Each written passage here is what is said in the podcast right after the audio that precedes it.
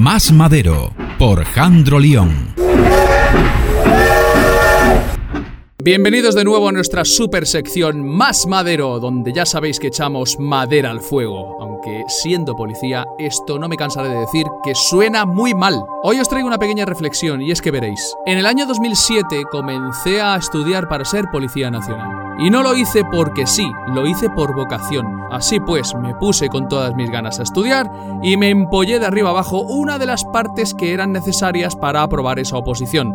Me refiero a la Constitución española, la cual los policías tenemos que sabernoslas de memoria, de arriba abajo, a pie juntillas, al dedillo, al detalle, artículo por artículo. Y lógicamente, en estos tiempos que estamos viviendo ahora, me vienen muchos artículos constitucionales a la cabeza. Por ejemplo, es muy bonito ver cómo la soberanía nacional reside en el pueblo español. Artículo 1, no hay que ir muy lejos, es decir, que se puede votar. Los españoles tienen derecho a votar. Pero si vas un artículo más allá, que es el 2, no puedes votar sobre la indisoluble unidad de España. Es decir, votar un referéndum va en contra del artículo 2. Y aquí nadie está diciendo que les dejen o no les dejen votar. Aquí lo que estamos diciendo es que voten algo legal, que se defienda la Constitución, que la Carta Magna, o mejor dicho, la ley que más manda, se respete. Únicamente estamos pidiendo el respeto a la ley vigente, nada más. Nadie te está diciendo que no votes un referéndum de independencia,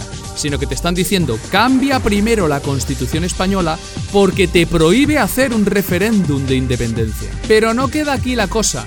Resulta que tienes un artículo número 6, donde supuestamente los partidos políticos han de ser democráticos y respetar también la constitución y la ley vigente. ¿Alguien me puede decir entonces por qué razón no se prohíben los partidos no constitucionales y antidemocráticos? Es decir, me hice policía por ayudar al ciudadano.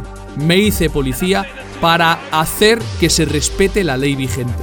¿Me podéis decir cómo los policías podemos hacer que en el Congreso de los Diputados se respete la ley vigente? Pues ahí tenemos un grandísimo problema, porque si encima todo esto lo extrapolas a la falta de democracia, a la falta de separación de poderes, sumado a unos medios de comunicación de pago que han perdido su código deontológico profesional, tenemos un cóctel perfecto para ir pensando en abandonar este país. Y sí, tronquis, llega el momento en el que yo valoro haber perdido mi generación, pero ¿y la generación de mis hijos? Es una movida. Yo lo único que sé es que siendo policía nacional, cada vez que intento arreglar esto, me abren expedientes disciplinarios.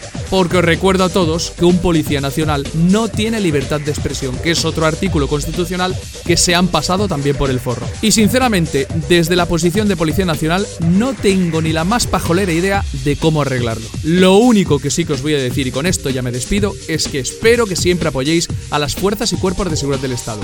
Porque si alguna vez tienes un problema, ya sabes a quién tienes que acudir. A la madre del topo.